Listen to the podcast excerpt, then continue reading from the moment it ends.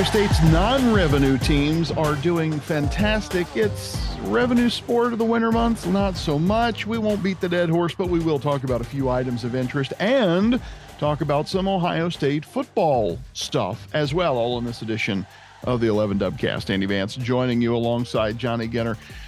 Johnny, I want to give the disclaimer up front. We're not going to spend a lot of time on Ohio State basketball, precisely because we have spent so much time on Ohio State basketball that I feel like we're beating a dead horse when we say Ohio State has suffered its third straight defeat of 17 or more points. They've lost, what are we now, up to 12 out of 13? It might be 13 out of 14. 13 actually. Out of 14. Something like that. So I don't want to belabor the point that this Ohio State basketball team is very, very bad.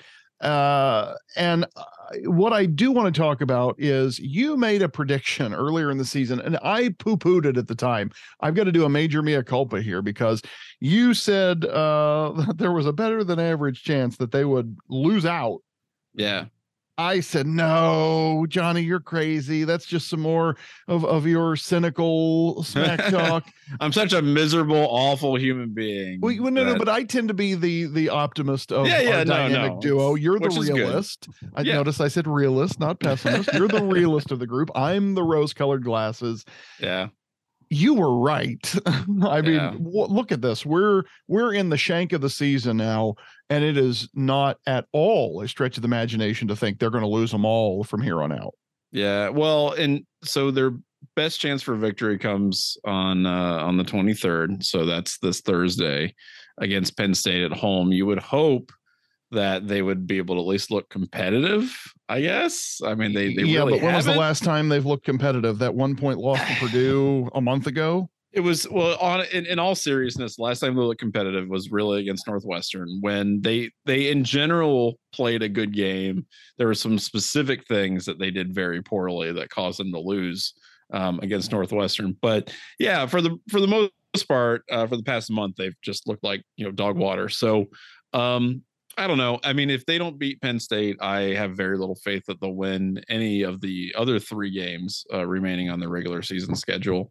And, you get in the Big Ten tournament, I assume you get bounced in the first round fairly easily. And that's the end of the season. First round exit, and that's it. Yeah, that's right. And that's it, because they're not getting invited to the NIT. That ain't happening. So no, the NCAA tournament waved bye-bye a long time ago. Yeah. And I mean, it was kind of interesting there, a few weeks ago, you could watch the various bracketologists, whether it was Lenardi or whomever, and they're the last four in, first four out. They were kind of get it back on track. They were bopping around there, and it's long since way bye-bye. But the not in tournament, they're not going to be in the not in tournament. It's correct. Just it's not going to happen.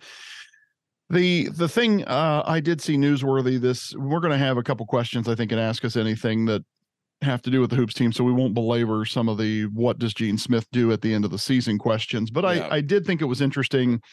Zed Key was asked this week about his status, and he was honest that there's going to be a decision to be made between him and his family about what comes next. He's re-aggravated the shoulder injury, which has been plaguing him for most of the season, a not insignificant part of Ohio State's challenges. I don't know how much you want to say that mitigates the misery here of why they've been so bad, but what's this team look like if Zed Key makes a decision to do something different after I don't know that the team looks all that different, because Zed, I mean, yes, he's been dealing with an injury all season, and that is significant. It's not like he's been able to be as effective as he normally has been, but he also hasn't played very well, just straight up. Just, bad decisions, not very good in defense, which is really, I mean, they lean on him hard for that. Just in a lot of ways, he just was not the guy that they needed him to be this season. And again, a lot of it's not his fault, but I don't know that it changes the makeup of the team, at least in terms of how effective they are, how good of a team they are. If he ends up, going elsewhere or deciding to do something else. I mean, it's just, it sucks for him, because I think when he's living up to his full potential and doing, what he's able to do, especially defensively, and maybe not having to play completely out of position just because of roster composition, I think he's a really fun player. And, he's a fun guy. He's a good dude. It's unfortunate, but ultimately I don't know that anybody really leaving the team at this point makes a huge, big difference, except for Bryce Sensabaugh. So besides that, I mean, they're still a team that loses 13 and 14. And as Sensabaugh, you know, what as you followed this, as Sensabaugh, as this situation, you know, there was a time there or midway through the season where you're like, you know, this kid's gone. He's gonna get him. He's played himself into playing the next level next season. Has how abysmal the team has played change that at all? Is he back next year? What if you had to bet on it today?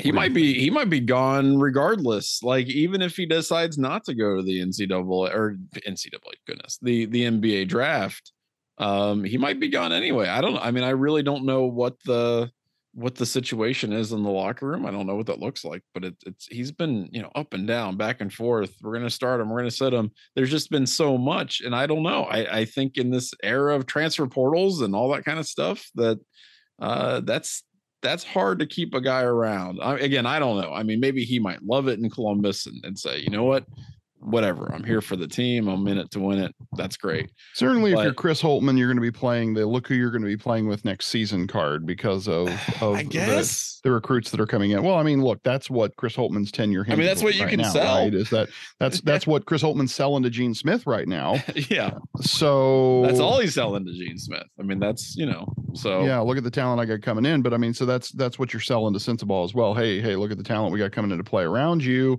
Right. But I mean, your point is well made. If you're a guy like him, how much do you want to continue to sit here and get your teeth kicked in? And as you noted, the mismanagement of, you know, just he's the best player on the team. Start him. I don't get at all what we've done here with this rotation, and it just smacks of things I don't like. I'm not a big fan of the way it's been handled. So we'll, and I should clarify when I made the comment, you know, Zed Key's thing about, I said he was asked about it, and actually it was Chris Holtmann who was asked about it during his coach's show on Monday. It said that Holtmann said that the decision was going to be between Zed and his family on what's the next direction to go in. So there's, you know, there's a lot that you can read into that, with Holtmann saying, you know, it's up to Zed and the family here. And, you know, maybe you take it a step further this late in the season. You know, what's the benefit to a guy coming back when there's really nothing to play for aside from, you know, making a run in the, yeah, you don't want to injure yourself further. Right. That's like, right, there's no point in coming out and, you know, getting even worse than what you already are. And look, I mean, obviously, despite the fact that he's really, you know, just kind of undersized and playing out of position, you can kind of see how dearly he's missed against teams with a big man inside. And, you know, Purdue just whomped Ohio State. Yeah, it wasn't over him. You know, and they got Zach Edey, and that's and the dude, he's going to be scoring points on just about everybody because he's 100 feet tall, and it's really hard to defend that. But you really had no resistance.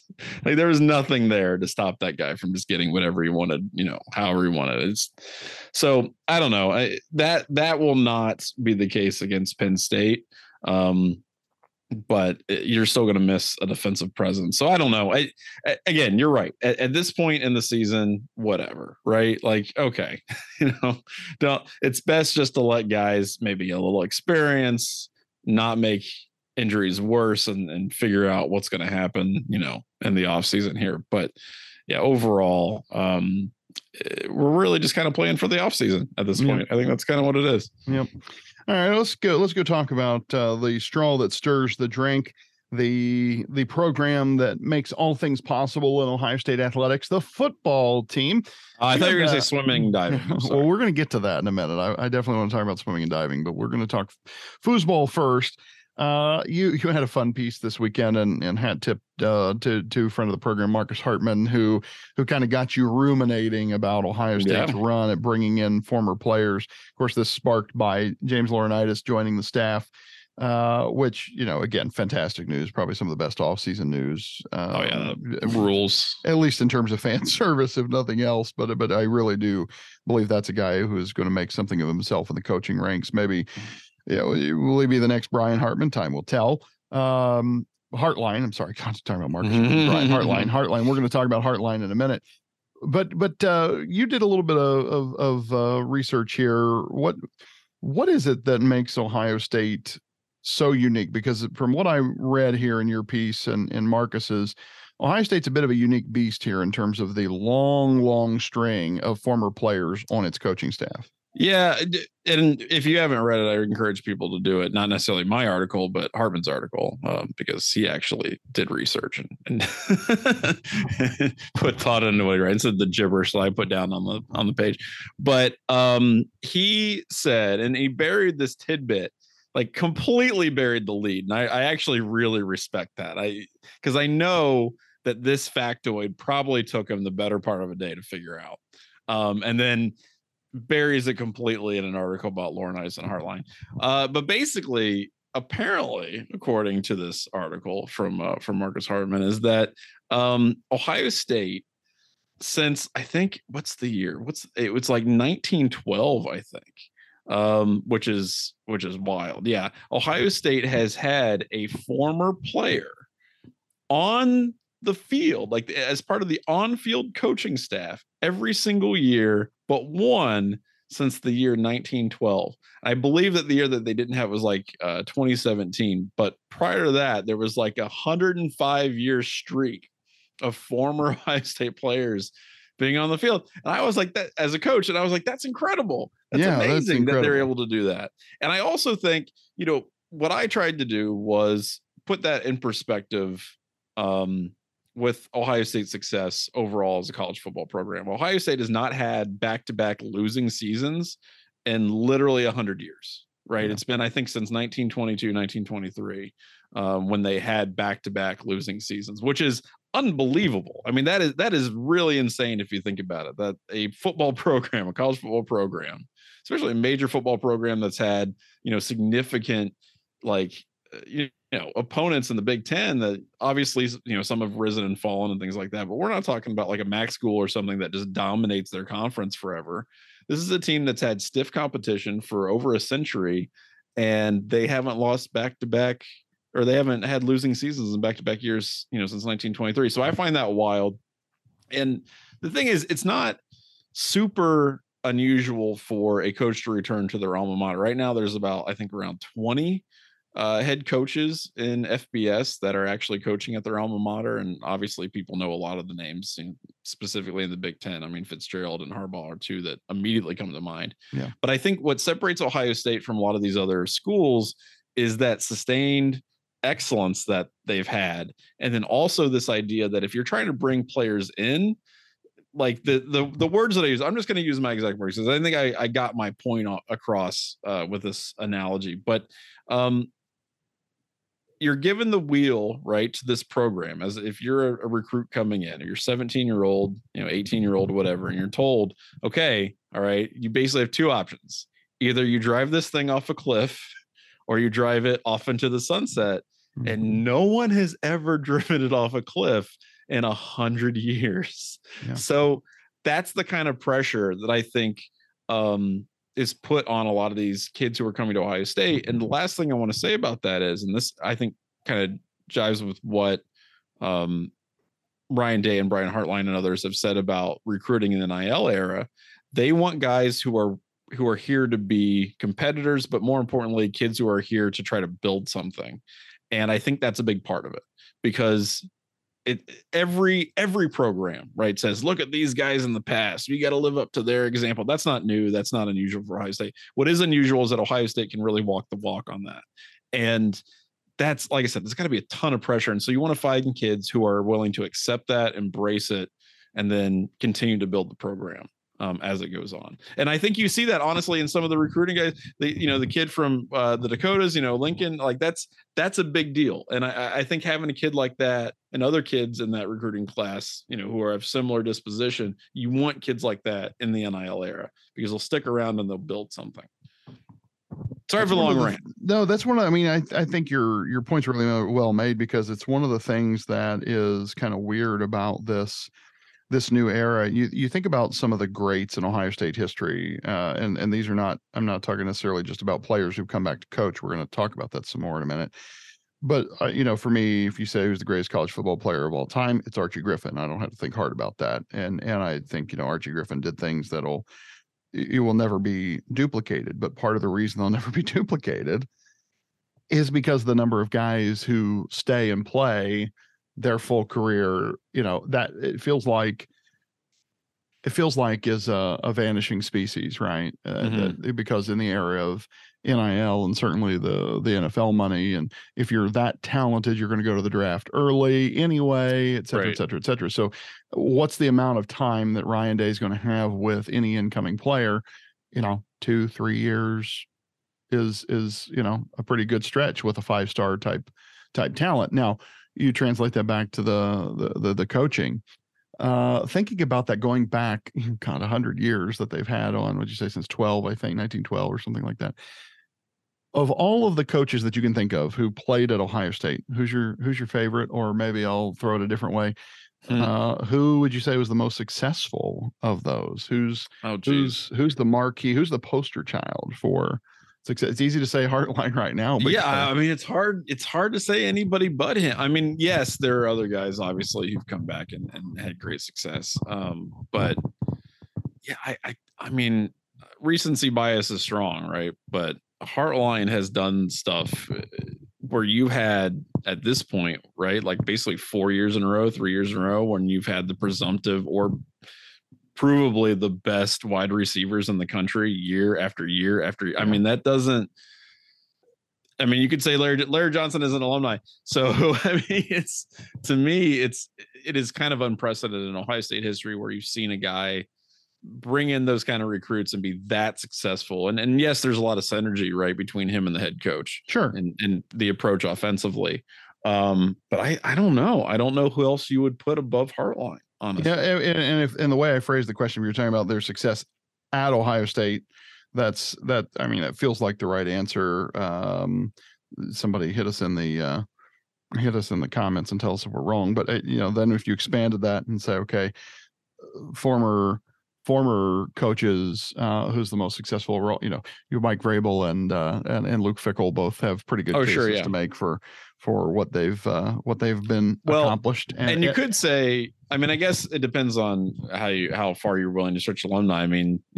Jim Tressel never played at Ohio State, but he did coach, right? At one time as like a GA, I think in the 80s. Yeah. And so you could say that's a guy, prodigal son coming back and making good, although that was a very brief time, I think, in his coaching career. But yeah, overall, Urban Meyer, he was in Cincinnati, he didn't play at Ohio State. Right. Man, I don't know. That's really hard. Even Woody Hayes had played Ohio State. Woody Hayes did not play at Ohio State. That's right. So yeah, I gotta believe. Obviously you're comparing head coaches to assistant coaches, but Hartline to me has got to be up there. Yeah, good stuff. We'll be following the career of Little Animal with great excitement. One of the things I was not excited to see this week, Johnny, is that once again, that team up north has decided they are going to borrow one of Ohio State's tradition, gifting players necklaces reminiscent of the famous Golden Pants, commemorating their second victory over the Buckeyes this millennia. Okay, maybe not. Do they have more than two this millennia? Was this three total now? I don't know. At any rate, the second straight year. It's four if you really want to. Yeah, is it really? Because they won. I believe they won in 2003. Okay. All right. And they won in 2011 and then past two. Okay. All right. I always forget 2011. I guess I've memory hold that whole season. So the charm that they gave them was kind of interesting, I guess. There's like a sword and a shovel.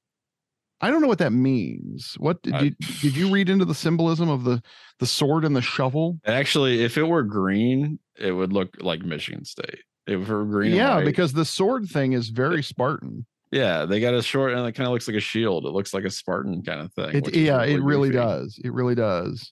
On the back, they've got like a little miniature Ohio Stadium, which actually looks really nice. It's like a very, very lovingly detailed Ohio Stadium. So good for them on doing that. I mean, that's nice. I don't know. I mean, it's cool that they, like, I get it. You know, that's. I don't get the sword and the shovel. That's my problem. Yeah, yeah. The aesthetics are goofy as hell. I don't get that either. And the sword kind of looks like, and it's bloody huge. You know, the thing about the gold pants is that it's very understated, right? Oh, like, yeah. You know, and it looks even cooler because you know if you've got like four of them, right? And they're all on the same chain, you're like, oh damn, okay, that's pretty cool. I'm trying to remember. Yeah, this one looks like something you would get out of a, you know, like a 50-cent like ball pop thing out of IGN. I mean, this looks like something Flava Flav was rocking, you know, in the 90s. Looks kind of cheap. I'm not gonna. Yeah, and the detail's cool, and I'm sure it weighs 50 pounds, and I'm sure it wasn't cheap, but it kind of looks.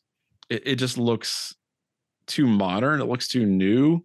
The gold pants look like something. They look like an antique. They look like something that somebody would, you know, they're timeless. They're classic. Yeah. They look like they originated a long time ago, which they did. This kind of looks like something you would, like, you know, spin on a Beyblade or something. No, you're right. And it feels like, hey, we're trying to manufacture a tradition where Ohio State's, you know, like you say, it's something organic that happened. Can I ask you this? Do you think it's possible to manufacture, like to make something organically anymore like this? Because it used to be, like seriously, with the gold pants, right? Like there's a whole story behind it. Like they put their pants on one leg at a time, and that's great. And that's, you know, widows, I can't remember. But the point is that I don't think that's even possible to do anymore, because when you have events like that, when there's like a saying or somebody gives a speech, it feels like it gets so atomized by social media and things like that there's no way to really develop anything organically anyway. So there's no touchstone, I guess, that Michigan can point to and say, yes, let's make some jewelry out of that. I don't know that it's possible anymore and seem natural. I don't think you can do it. Yeah, I think you hit the nail on the head when you mentioned the social media aspect of it, that I think it's hard to do it. Let me ask you this real quick. Let me ask you this. If Ohio State was, let's say gold pants didn't exist, and all of a sudden Ohio State's like winning and they want something to commemorate it like Michigan has, what would Ohio State do that would seem natural and organic? Yeah, that's hard, because they've got they've got the greatest one of all with the golden pants. So I'm struggling, and you know, as in a good example, I remember this. I mean, this is probably 10 or 15 years back. I'd have to see when they did it, but when they built the clock tower on North Campus, and like the press release said, "Oh, it's a new tradition." Which, number one. That doesn't make sense. That makes no sense. Yes, a building or a facility is not a tradition. It's new. That's a bit of a the word's new tradition, right? And we all pilloried it, I think, rightly so. So I do think it's very, very difficult to.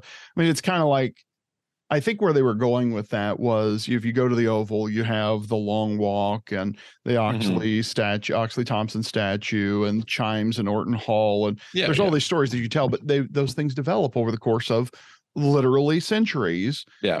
And I think it is hard to come up with those kind of things now. If you don't have Ohio State. You know what I think Ohio State should do, if, like, in this hypothetical universe that I've created, the one thing that I think they could do would have to be, they'd have to adapt it. It's an image, but I think they could do it. And actually, maybe they just take part of the image. But Marcus Hall flipping the double bird. If you could just do like a gold middle finger, I think that would be. I think that would work. I think that could be done. Hilarious silhouette of the double bird. That remains one of my like top 3 favorite college football like events of all time. I mean, that's right up there with ripping up the banner, right? Oh my God, yes, it is. The image of the team coming through the banner, yes, is one of the iconic images of the rivalry, yes. And that one is and was it Zach Bourne towering over? You know, those are the 3 pictures I think of. Yeah, like when I think of, I agree. Rivalry. Speaking of the rivalry, Michigan might have hung their silver shovel or whatever they're going to call this charm that they gave the team. But Ohio State had a little bit of karma on the ice rink, the face-off on the lake at First Energy Stadium, the hockey team playing that team up north, and Brian Hartline, who we mentioned earlier, the coolest man in the state of Ohio, rocking a pretty sweet hockey jersey or sweater, whatever we call them, took a Michigan-themed guitar and smashed it prior to dropping the puck. Fantastic. And you know what? It worked a charm, because the Buckeyes earned a 4-2 victory over number 4 Michigan, Ohio State ranked number 10. And so the hockey team doing a fantastic job. That was their second straight win over Michigan after earning a shootout victory on senior night at the Shot last Thursday. Ohio State finishing the regular season with a 3-1 record against Michigan, which is awesome, giving them the tiebreakers over that team in the Big Ten standings. So I didn't get to watch any of that game, but I'm pretty excited about how well, and it's not just the men's team doing well in hockey. You've been following the women's team, have been doing pretty fantastic as well. Yep. 45K showing out and showing up to a hockey game on the lake was pretty awesome. I love that. That is now that you mentioned that, I'd forgotten that 45,000 attending. I mean, that's there's NHL teams that don't necessarily draw 45,000. Yep. And then of course the women's team, regular season champions of the WCHA. Awesome. They are, I think they're still ranked number 1 at this point, because they took out number 6 Wisconsin, so that's pretty cool. They can win back-to-backs. Oh my God, that would be. And the thing that is fantastic about this is the team's first regular season title in program history. Yeah, yeah. Women's hockey team's been doing really, really well lately, but that to be able to hoist your first conference crown is that's a big deal. Yeah. Also, side note, those alternate unis, the kits, the jersey or the sweaters, I think sweaters is the appropriate nomenclature. The black sweaters that they wore to win that race. Oh my God, those are sick. Yeah. Sick. And not for nothing, the men had some pretty fantastic. That's right, they did. They had their throwbacks. Those reminded me of was that 1940 something? Yeah. It was was it 42? I think it might have been like 42. It was to commemorate the championship team, and I remember they had like Chuck Suri, kind of give like a little thing about it. But the kind of like the detailed, numbers and things like that was sick. Both teams looking very snazzy while also being very successful. I appreciate that. And I love that about while some athletic departments don't even field all the teams that Ohio State fields, Ohio State is putting that level of care and detail into the equipment for non-revenue sports. I mean, that's a sign that the department really is a class operation. All other non-revenue sport news, Ohio State's women's swim and dive team won their 4th consecutive Big Ten title. And the thing that I love about it, to connect back to our theme of Michigan and karma, if it were, is that win came in Ann Arbor, of all places, having the Big Ten swimming and diving championships at Canem Natatorium. Ohio State ran away with it well ahead of Indiana and third place Michigan. So hats off to the women for taking the crown after that 4-day event. Very cool stuff. Yeah, that's pretty awesome. You love to see the non-rev sports kicking butt. Well, particularly because, if you're following the revenue sports, this has been a pretty dark time. Oh, yeah, right. Exactly. Now the team, the shining light in the darkness, the team that I love to follow, of course, as loyal listeners to the program know, would be the wrestling team. They finished out the regular season with a top 5 victory over Cornell. And so that was a really great duel, actually, to watch if you watched any of that one. 22-14 at the Spartan Combat Duels in Tampa, Florida. Ohio State number 6 won 6 out of 10 matches to beat number 4 Cornell. The first 3 matches of the afternoon were all really top shelf. Dylan D'Amelio at 141, Sammy Sasso at number 3, and Patty Gallagher at 157. Now, Sammy's was a medical forfeit, so it was only big in terms of the points. But D'Amelio and Patty Gallagher are both guys who are kind of like future of the program type guys. D'Amelio has been here a couple years already. This is Patty's first real season as a starter, and both those guys doing really, really well. So Ohio State's going to lean on them heavily after this year's crop of seniors age out. And so it's good to see both those guys getting into the action. And now we're just teed up for Big Ten championships, which will be in Ann Arbor, Michigan, March 4th and 5th. The other one that I know you and I were talking about with some of the guys is that the Ohio State men's lacrosse team had a great win over North Carolina at a sellout crowd in their new lacrosse stadium, third consecutive win in their new venue, their first win over a top 25 program. So it feels a little cold to me to be out playing lacrosse in some of these spring sports, but they got it together. That's pretty good stuff. Yep. Agreed. All right, let's turn our attention to our favorite segment of the program, Ask Us Anything. Good time to remind you that the Dubcast is brought to you by the Dry Goods Store at 11warriors.com. Hats, t-shirts, stickers, barware, all things for the discerning fan of the local sports team. You can find it at drygoods.11warriors.com. Dig deep into the mailbag, my friend. What have we this week? All right, so let's go ahead and remind you that you can ask us anything, literally anything, by sending us questions to dubcast at 11warriors.com. Let's start with Kevin. Question one from Kevin: who do you think will play in the Super Bowl next year, and who will win? Yeah, you know, the Chiefs came out as the early favorites, and with good reason, I would say. But I guess the Southern Ohio boys in me's got to come back and say, you know what? I like those Bengals. I think the Bengals have got a shot to come back to the big dance again, and to channel, you know, that mojo from Joe Burrow. As long as he's the signal caller, they got a shot. So I'm going to go with my pick will be the Bengals. Yeah, I think that, you know what? I cannot bring myself to have that much optimism about the Cincinnati Bengals, but they're good and they will continue, as you said, they'll continue to be good as long as Joe Burrow's back there, because the dude is a winner. He is very good. And sometimes you'll look at quarterbacks and go, all right, well, this is a guy who's going to be decent for a couple seasons, and maybe there isn't a whole lot of, you know, longevity to this guy, and once they figure out his game, he'll get got. I don't see that with Joe Burrow. He's just an incredibly intelligent quarterback. His timing is just impeccable. He doesn't, and the thing is he doesn't, he's not the kind of quarterback that just tries to make things happen through sheer physicality. He does not have as strong an arm as some of his peers. However, he has figured out a way to just understand timing and routes and everything like that to make sure that it doesn't matter, you know, either way. And of course, you know, he's got a great wide receiving core to throw to. I think the Bengals are definitely going to be up there. I don't know. I mean, it's hard to bet against Kansas City, obviously. You know, you just saw what they did. I don't know. I mean, AFC is just it's difficult. The cynic in me, or not the cynic, I guess maybe in this time I'm going to be the romantic optimist. I'll say that I want the Bills to continue to be good. I like Josh Allen. Maybe next time's their year. So maybe if we're going just on the roulette, they'll pop up and they get to head to the Super Bowl. And the Eagles looked really, really good. Hurts, I think, he had a great Super Bowl. I mean, the guy played really well.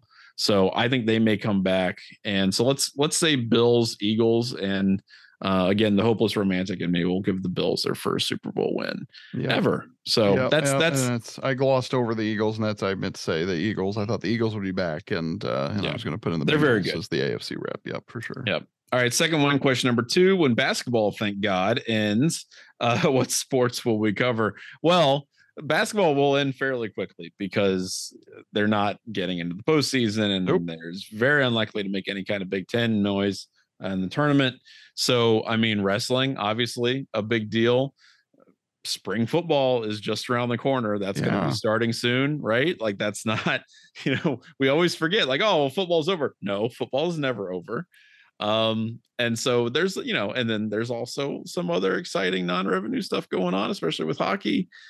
I mean, their tournaments take freaking forever to go through. So I'm sure we will focus on them as well. I mean, look what we just said it. When you have this many good nationally ranked teams and non-rev, it's easy to root for them, and it's fun to check out and see what they're doing. So that's definitely the teams that we'll be focusing on. Yeah, absolutely. Yeah. So that's, you know, and I love that. I really enjoy that. That's a lot of fun for me because they deserve more attention. And particularly, you know, if you're, I don't know, if you're a player on that team or one of those teams, hockey, diving, whatever, I don't know. You're putting in as much work as anybody else. You know what I mean? Like, that's what I'm saying. Like, I believe that they deserve to get just as much attention, you know, when they are this successful as any other, you know, revenue sport. When all the ink and time that we spill on basketball, I think sometimes it could be better served with the hockey teams or wrestling or, you know, lacrosse or whatever, because, you know, they're not chopped liver either. So, okay. So this next one here, this is from Bryant. He says, this question was inspired by Johnny's article in which he time traveled back in time to enlighten his former self about NIL. Oh, geez. All right. Zap. That's what he wrote. Zap. Johnny and Andy accidentally and unwittingly stepped through one of those pesky time travel portals again. Don't you just hate those? You've gone back in time a couple hundred years. There's no phones, electricity, or even modern sports to bet on. That's a shame. By the way, okay, people have been betting on horse racing for a very long time, so I disagree. Anyway, but that's okay. You have all of your knowledge of cool things from the future. What is one thing you could actually give to people in the past, if anything? Wow, that's a tough one. So what do I take with us? What knowledge? Because I can't take anything with us, but we can take our knowledge. Yeah, I'm stupid, so I don't know. I mean, this is, you know, germ theory. I was glad that we got the caveat about the you know, the no betting, because, you know, otherwise you're just doing the Michael J. Fox, right? You're doing the Back to the Future, Marty McFly. That's right. We don't have the Cubs to win it all. Whatever sports almanac that was. Yeah. You know, that's a really good one. Yeah, germ theory's good. Yeah, wash your hands. But then you get like, you know, then they say you're a witch, and then they murder. She's a witch.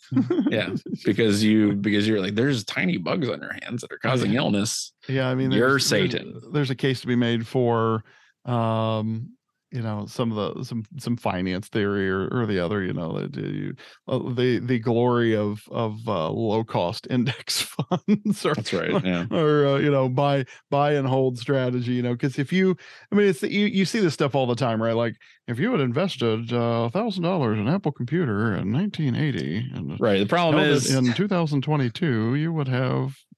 I guess you try to put money in the East India Company or something like that. Right, East India Trading Company. That's right. Yeah. Exactly. Yeah. Oh, God, they see that's I struggle. That's really tough. Yeah, I think I would just try to tell people to wash their hands, and that's probably the biggest thing. I would try to soft pedal it. I love how you immediately go to like trying to make the world a better place, and I'm like, how can I? That's all I got, Andy. I don't. How can I become king in the land of the blind?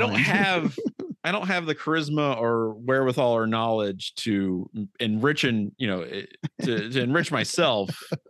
I only really have the ability to tell people to like wash their hands and wipe their butt. So and not in that order, in reverse order. Yeah, I got to figure out something like that. So, you know, you've got to get in with the king or whoever the ruling despot is, and. But I would soft pedal real quick. I would soft pedal it. I wouldn't say it was to prevent illness. I would say it's some kind of like fancy new thing. You know what I mean? I would make it a fashion trend or statement so that people could, you know, leech onto it or glom onto it and not go, oh, well, you're insane because, you know, I'm naturally clean all the time. Look how rich I am. You know, I wouldn't do one of those things. I try to make it a trend. Clever boy. Yeah, there you go. So, yeah, that's. There we go. All right. So this last one here, this is from good friend Alvin. He's asked us. So this one actually has come up again. I'm gonna alter it a little bit. So he has asked us what our favorite cereal is, and I think we've gotten into that a little bit. I'm gonna ask you this though. What is we've talked about breakfast food on the Dubcast before. Yeah, right? I'm a breakfast junkie. That's right. Yeah, and we've gushed about, you know, the merits of Waffle House and whatever other breakfast buffets you might indulge in. What's your like least favorite breakfast food? What's something that you just hate, or that maybe not even like a particular breakfast food, just something you've had for breakfast and you were like revulsed. You were just revulsion. You hated it. Yeah. I don't know if I've come across anything that I like super hate, but I would say I'm not big on, it's gonna sound terrible, like a lot of the things that you would do for like healthy breakfast per se. You know, like that's not terrible. I think it's brand. You're not a brand guy, right? Exactly. There's so many. So like evening meals, if you said, oh, you've got to eat healthy, like there's things that I like. Like okay, I'll just have you know, grilled salmon and a nice salad, and that can be, and that can be really tasty, right? And that can be, sure. But so many of the things that you would want to eat that are quote unquote healthy for breakfast are just terrible. Like, yeah, Brand's a good one, you know, or any of the cereals that are like, to answer the cereal question, like think about all of the healthy cereals. Are any of them any good? No. And I like oatmeal. Oatmeal's good, but you know what you do with oatmeal? You put cream and brown sugar in it, and probably some dried fruits. You know, so you've immediately taken the top off the healthiness factor to make it, I don't know, taste like something that doesn't want to make you die. Yeah, you know, I like cream of wheat a lot, but I like it because I put in, like when I was a kid, I put in like, you know, raisins that were caked with sugar. Yeah. Well, I mean, I lump that in with like grits, you know, so you go to a Southern, but what do you do with grits? Because grits by themselves are fine, right? There's nothing terrible about grits, but you got to put in half a tub of butter. You put in, yes, exactly. You put in half a stick of butter and most of the salt shaker, and then you eat the grits. So, or you make them cheesy grits, and then they're really good. And then you make them shrimp and grits, because you've taken the cheesy grits and added shrimp and usually like some crazy hot sauce or something to make it Cajun-y. That's good eating. So, you know, I just, that's probably any of the healthy things for breakfast. Like I guess the caveat to that would be like fruit and yogurt, you know, if you get the right yogurt, but you know, then you read the stuff like, to make this healthy, get a parfait. Make this healthy, you need to eat the unflavored yogurt, the plain vanilla, sugar free yogurt. And that's another thing I can't handle. I was trying some of the Chobani, or not just Chobani, but the other Greek yogurt brands as well. I tried three different ones. I think I got like the Kroger brand, which I think they called like Carb Master or something. I got the Chobani, whatever their zero sugar was. And I think it's Oikos, which I think maybe is the Dannon or Yoplait or something version of Greek yogurt. But I got all of them, they're sugar, and they're all summarily terrible. I mean, really, really terrible. I cannot abide. I like them a lot, actually. The sugar-free ones, I cannot abide by. It's the sugar substitute, like the aftertaste that you get from sucralose or sucralose is Splenda, is that right? Honestly, yeah, I think it is. But honestly, Andy, I can't taste the difference. I can. My spidey sense just goes nuts. I'm the same with actually diet soda and regular soda. I can tell the difference, but to me, it's like so minor that I don't care. Like it doesn't. So when I was a kid, we drank Pepsi Cola. There was always a 24 pack of Pepsi in the cupboard at all times at our house when I was a kid. But I had an aunt who drank like caffeine-free Pepsi. Oh, sure. I don't even know if they still make that anymore, but that was a thing in the 80s. And it was like it had like the brown can. Right? Yeah, I was gonna say it was a goldish, yellowish brown can. Yeah, that's it. Exactly right. You want to talk about stuff that made you wish you hadn't been born that century? It was caffeine-free Pepsi. That stuff tasted like a mix of death and desperation. It was very bad. Just drink a tab. Yeah, it was not good. It was not good. So yeah. So here's the deal. Like I don't know. I even used to do the when I was like, you know, lifting weights really seriously. I mean, I don't do that anymore because I'm a toddler and a broken collarbone. But back in the day, you know, 3 or 4 years ago, when I was like big into it, I was even doing the plain, like unflavored Greek yogurt. And just forking that down. And it's bitter and it tastes like death, but then I started to get used to it. I started to enjoy it. Cause my brain is broken. I mean, I think there's something to be said that you will acclimate to. Oh, to sure. Things, yeah. Right. Like your body will, or your taste buds will. Yeah. But there are some things where and there's some where I just draw the line. And so like the sugar-free stuff and like liver, beef liver specifically, I really actually quite like goose and duck liver. But my wife often jokes I must have been part of the aristocracy in a former life or something, because I like the pinkies up sort of stuff. But yeah, no, I can't deal with it. But the Greek yogurt in general I quite like, and I picked up some of those the same reason you did when I was lifting more regularly. It's a great protein vehicle. Right? Yeah, absolutely right. Which they give a little unsolicited recommendation if you are at all looking for protein drinks and you don't mix your own protein drinks, you just need some ready to use stuff. The Core Power Elite protein drinks from Fairlife, which I've raved about Fairlife milk before. This is their actual protein drink. It's 42 grams of protein and like 220 calories. It's pretty good. That's a very good ratio. That's incredible. It is. And it's insanely good. And because it's Fairlife, the sugar content's like less than 10 grams of sugar. It's really, really good. Wow. That's actually incredible. Highly recommended. I buy them a case at a time.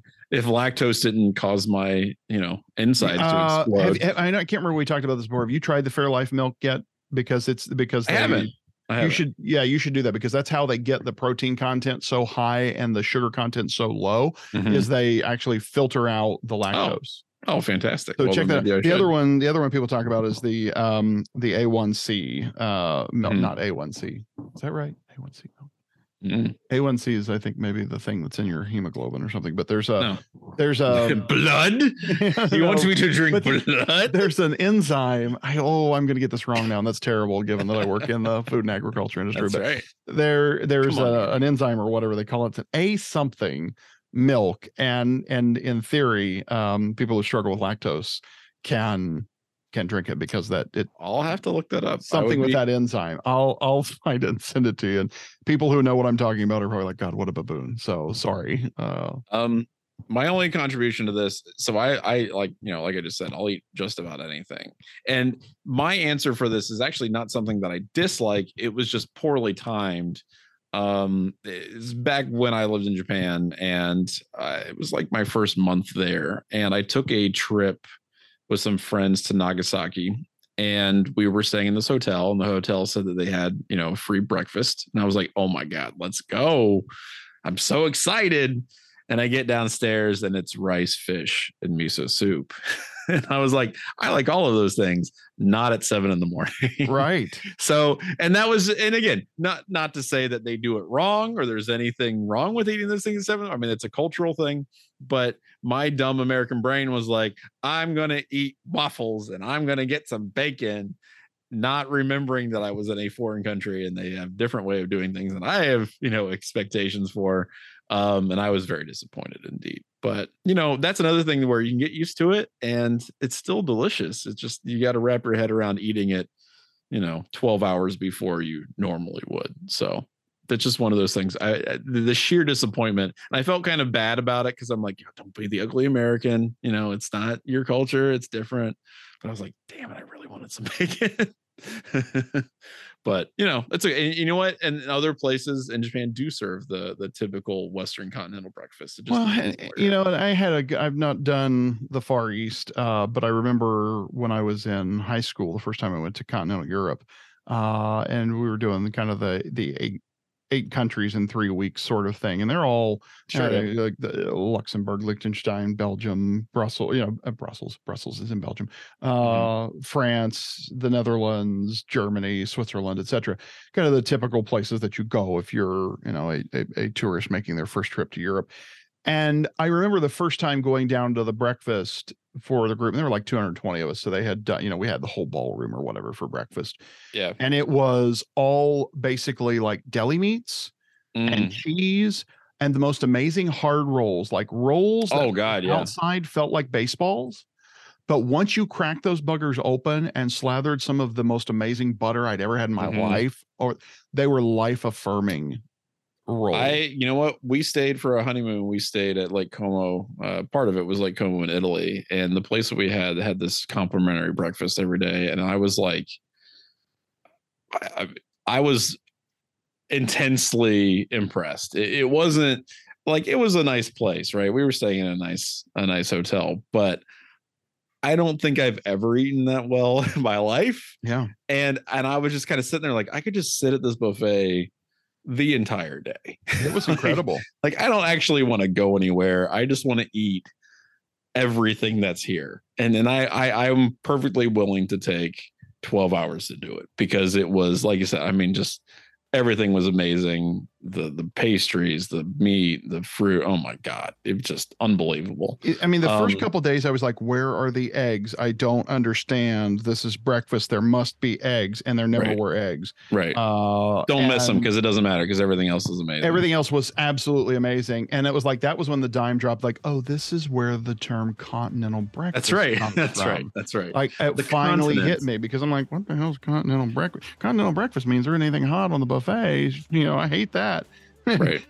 and you know, no eggs and no bacon, and I was just like, I don't understand, but yeah, absolutely loved it. It was that was great. It really was. There you go. So excellent questions this week. Thank you so much for sending those in. That is Ask Us Anything. Again, send us questions to dubcast@11warriors.com. The off-season fast approaches, and we need the goofiest, weirdest stuff that you possibly can give us. All right, friends, that's going to do it for this week's rodeo. You hit us up with those questions in the meanwhile. Suffer through the last couple games of Ohio State's basketball season, but gear up for the Big Ten wrestling tournament and NCAA tournament as well. You'll have plenty of things to enjoy at both of those, as Ohio State has got some guys that should do fairly well. And until this time next week, I'm Andy. I'm Johnny. Thanks for joining us on the 11 Dubcast.